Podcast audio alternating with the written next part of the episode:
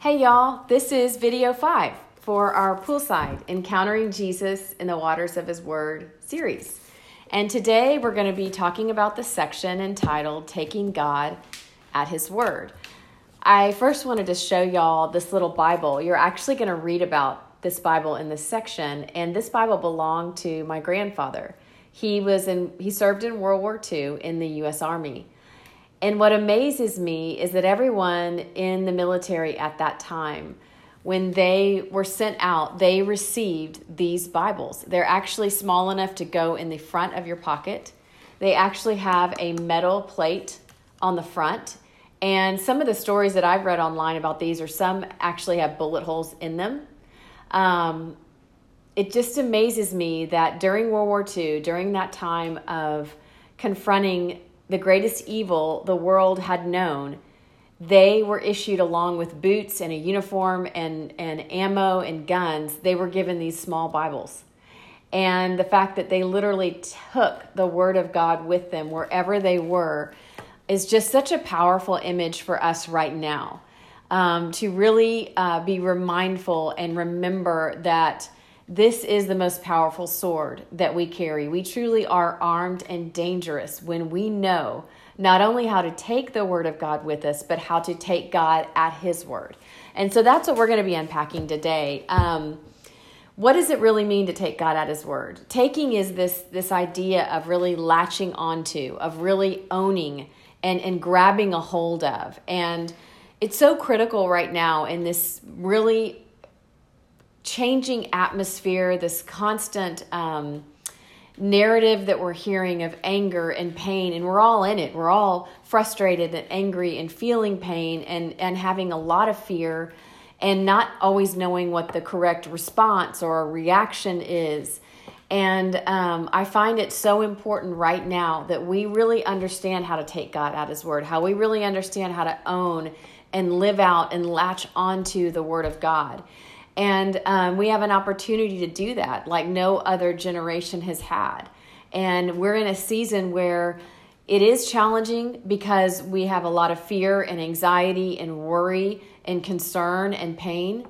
But at the same time, where there that challenge is in the natural, there's this incredible spiritual opportunity for those of us who are willing to really latch onto his word and really walk that out. And I'm going to show you some practical steps on taking God at his word that you can use in your daily walk.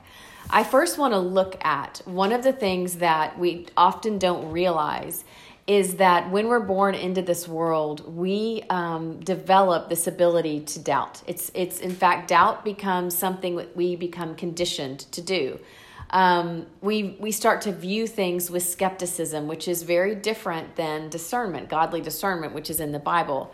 Skepticism sounds like, you know, we'll take everything with a grain of salt it's that that sort of lens that we look through and and, and it's distrust and doubt are are really the lenses that we we begin to view the world through. And um, it's a learned behavior. It's not something that we practice. It's not something that we um, you know seek out. It's just a learned behavior over time in which the world that we're born in.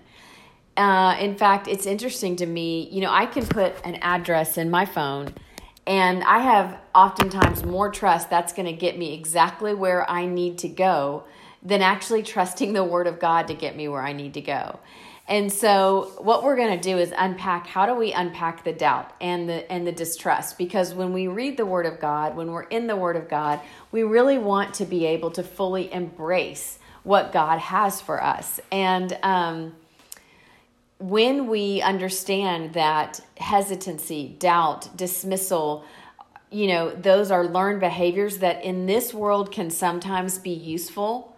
It's not necessarily useful when we approach the Word of God. In fact, it, they throw up stumbling blocks and um, they become a hindrance when we are wanting to dive into the Word of God and, and really digest and live out what His promises are, are speaking to us. And um, I think one of those things that that we begin to think of about God is we can't honestly imagine that He's just truly outrageously as good as He says He is. So we have this skepticism that okay, is God really good? Is God really who He says He is? And is He really saying all that for me? And you know, in this world, I think it's easier for us to sort of live off a menu where we can kind of pick and choose what we want to believe versus intentionally stewarding His Word as the foundational truth in our life. That is something that we might not have always known how to do. And as children, as a coping mechanism, we use um, doubt because let's face it, all of us have had a parent that maybe didn't keep their word. We've had friends that have lied to us, maybe even a teacher that promised one thing and did another. I mean, I even find my own kids saying to me, um, things like, "Well, mom, you said such and such," and and I'll say yes, but you know, and so we kind of approach our conversations. We kind of approach um, God with this hesitancy, with this distrust, because it's easy to grow in this world. It's easy to grow when those around us maybe aren't keeping their word all the time, and we're not even aware of the the presence or influence that distrust and doubt uh, creates in our life because we've never really been taught how to examine it, how to pause, how to um, hold that out and think, okay, do I need? Is that useful when I'm when I'm coming to the Word of God? So when we come to God's Word, when we come to the encounters with Jesus and we read His words, we are coming unknowingly blind by the lens of distrust, and and we're reading His Word. Uh, through that, which can lead to frustration and irritation and just annoyance and honestly distraction. I think one of the things I hear the most is people saying, you know, I get so distracted when I go to read the Word of God. And um, so, what we often do is we just often go to the Word of God and we just gather information and data. And we don't really know how to live off revelation. We don't really know how to engage uh, and take God at His Word and engage in relationship when we're reading the Word of God. So um, that distrust really steps in and acts like a barrier, which doesn't allow His word to penetrate our hearts. Um, and it becomes the distrust and the doubt become a default that we've lived with our whole life because it served as a protective mechanism in a world that does devour the gullible, that kind of tramples on the innocent, that um, takes advantage of the naive. So how how do we how do we do that with the word of God? How do we set aside the doubt, the distrust? How do we silence that so that we can get into the word of God and really take God at his word? So what I want to do is I actually want to highlight a specific passage in the Bible today, and that's going to be in Genesis. Uh, you can grab your Bible, open your Bible, and if you don't, I'm going to read it for you. But it's um, it's it's where Abraham and God are talking. It's Genesis 13, and I'm going to read uh, the passage 14 through 17. We're going to meet up with Abraham. And if you're not familiar with Abraham, he really is referred to throughout the Bible in the New Testament and the Old Testament as, as truly the father of our faith. And um, it's easy to, to read this and breeze through Abraham's life and be like, well, you know, God did that for him, but that's not how God's gonna not gonna do that for me. Or, you know, would God ever even talk to me that way? Would God even ever promise me anything that good? Or or does God even talk to people anymore? It's easy to kind of look on this side of Abraham's life and being like, well, it was easy for him to get that. And actually, it's not. Uh, and I want to show you um, three simple steps that we can take from Abraham's life and apply it to our life now. So, starting in Genesis 13 14, and I'm going to read through 17. So it says in verse 14 The Lord said to Abraham after Lot had parted from him, Lift up your eyes from where you are and look north and south, east and west. All the land that you see, I will give to you and your offspring forever. I will make your offspring like the dust of the earth, so that if anyone could count the dust, then your offspring could be counted. Go walk through the length and breadth of the land, for I am giving it to you. Now, let's look at a couple of things in this particular passage. One, he had a falling out with his nephew, who he had viewed sort of as a son. So, this is coming on the heels of a family fallout. This is also coming on the heels of a man who has not been able to have his own biological son. He is married, but he has not he and his wife have not been able to conceive biological children. So, not only is he in pain because he's had uh, this fallout with Lot, his nephew, who he's treated like a son, who's been with him for years, but it's also the pain of God saying, you know, I'm going to make, you know, your offspring like the dust of the earth. And he's going, I don't even have kids. How can you even do that? We've tried for years and we haven't been able to have kids. And so um, let's look at the actual process that God very subtly is leading Abraham through. And when I was reading this passage a couple of months ago, the Lord highlighted specifically Abraham, the way Abraham responds allows God to fulfill these promises. So, the first thing that God is asking for in this passage, the first thing that God asks of us is obedience.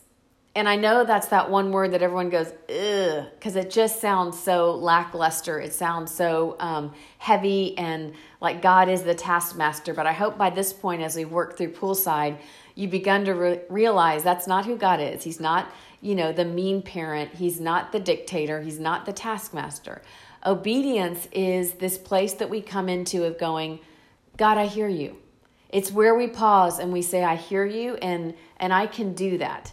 And he asks us for obedience without defiance because defiance is actually going to work against you. So when we um, obey God, we comply with his request. And what does he ask of Abraham? Abraham, lift up your eyes.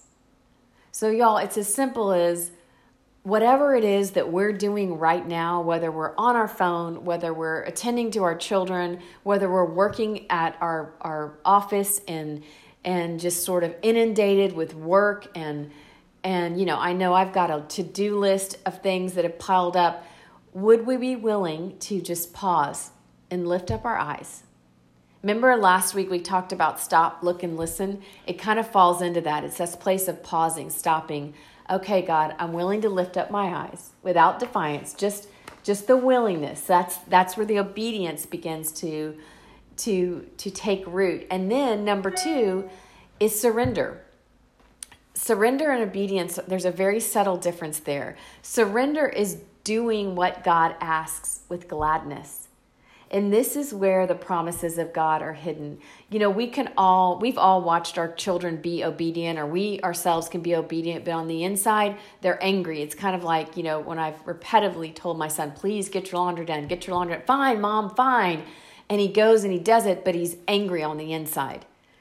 He's obedient, but he is heart of heart on the inside. He's not doing with gladness what I've asked. It's that that one passage in the Bible that says God loves a cheerful giver, meaning give is the obedient part, but the surrender part is the cheerfulness. And so God is asking Abraham, hey, would you be willing to surrender all the doubt that you have? Would you let go of anything you think might disqualify you from what I want to promise you? Because surrender allows us to step into how outrageously good God really is. And you know what's amazing? We think that the biggest calling on Abraham's life was faith. No, the biggest calling on Abraham's life was to be a dad. You know, and the faith was that natural, that was the current that he used to become a dad. But if you read that passage again, you realize the biggest calling on Abraham's life was not to be the best herdsman, was not to have the most territory, it was not to, um, you know, be the best husband, it was to be a father and he becomes this incredible father in our faith and a father to many, many, many generations. And so, when you're able to surrender with gladness of heart what God asks of you, then the promise, you will find it. It's hidden there. So, we have this beautiful um, obedience, and now we have surrender. And here's the third part of this God asks Abraham to go. So we are then called to walk out in faith. We're called to obey, surrender our hearts, and go and walk out in faith. He gives us the same opportunity to go so that we can receive it because when we go is when we get. And and the giving happens from God when we go. And um, we get to practice this in our everyday life. I mean, we get to practice this constantly, if we're praying for patience, God's going to give us lots of opportunities to practice patience. if we're praying for maturity and wisdom for our children, God's going to give us lots of opportunity to be the voice of maturity and wisdom and, and role model that for our children. If we're praying for provision, God's going to give us lots of opportunity to believe in provision when it isn't present. So there is this place of obedience. God, I'm going to take you at your word. That's where our obedience is going to start. Two, I'm going to surrender all my distrust and all my doubt, and I'm going to surrender with gladness of heart. And then I'm going to go where I I'm going to walk out in faith what what I know you have um, been willing to promise me. And so I remember several years ago having a very difficult family situation, and I remember sitting outside. I love to sit outside when I feel very um, my my head feels you know lots going on in my mind, cluttered. And I said I was sitting outside and I just was saying out loud, God, I don't have faith for this. And I immediately heard the Lord say, But do you have faith in my faith for this? And I thought, Yeah, God, I have faith in your faith for this. And when I learned to have faith in God's faith for certain situations, it took the pressure off of me because we often then jump in and believe like not only do I take God at his word, but then I've got to got to make it my job to that that God's words get done. No. It's this beautiful place of saying, "You know what, God, I have faith in your faith for this." See, the powerful secret about God is that he wants and he will prove his word true.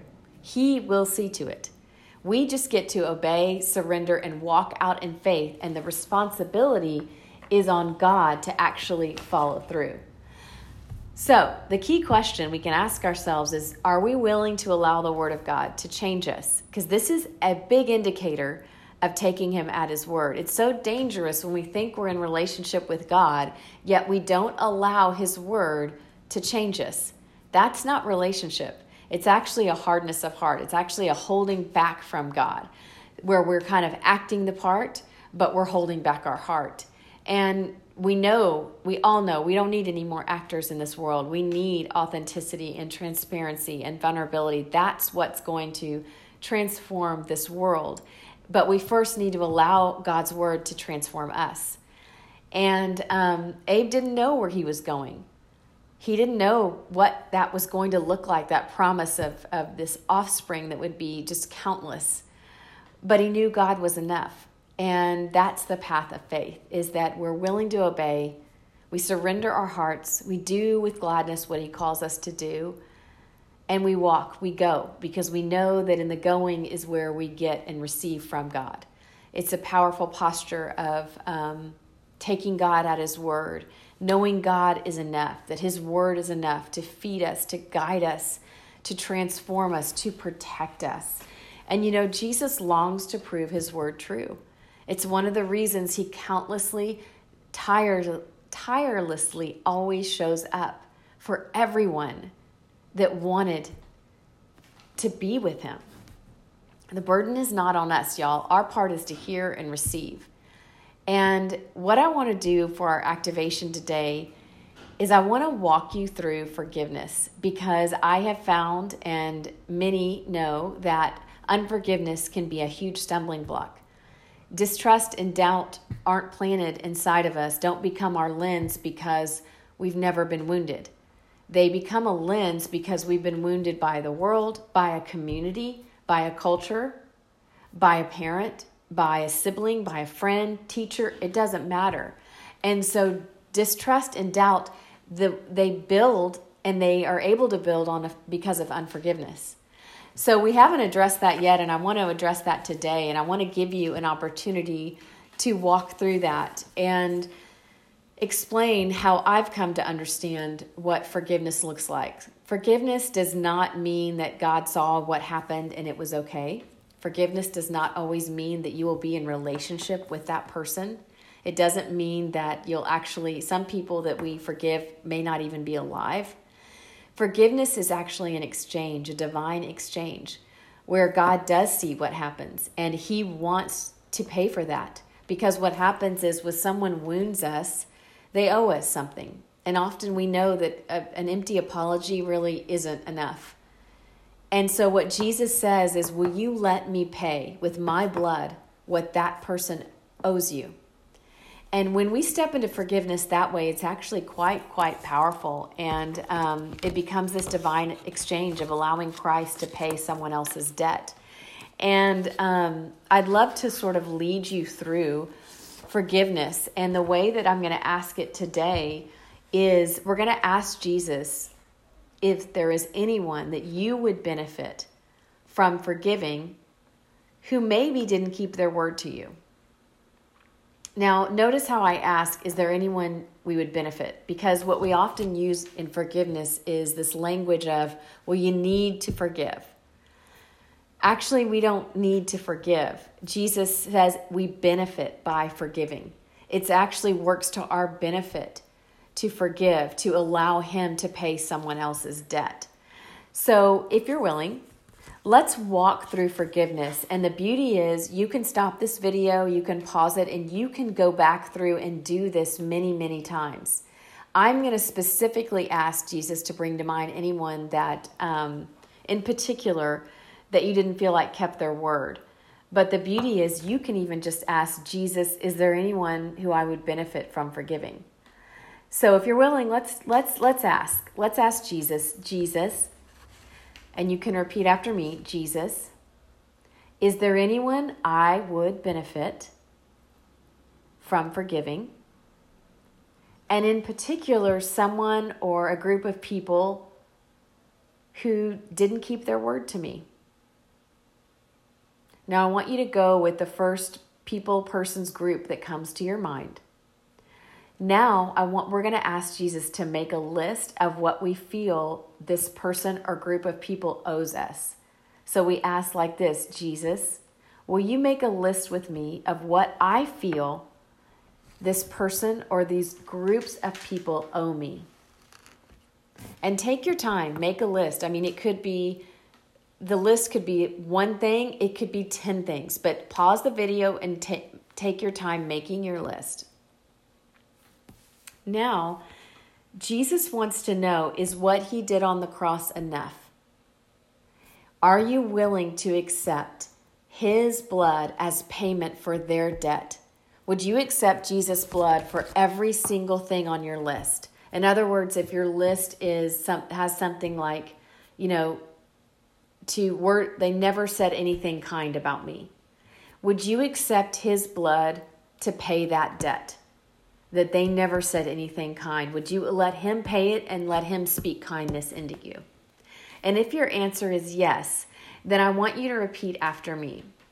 And again, you can pause this at any time, but the prayer of actually allowing the divine exchange to take place sounds like this Jesus, I accept your blood as payment for this person's debt.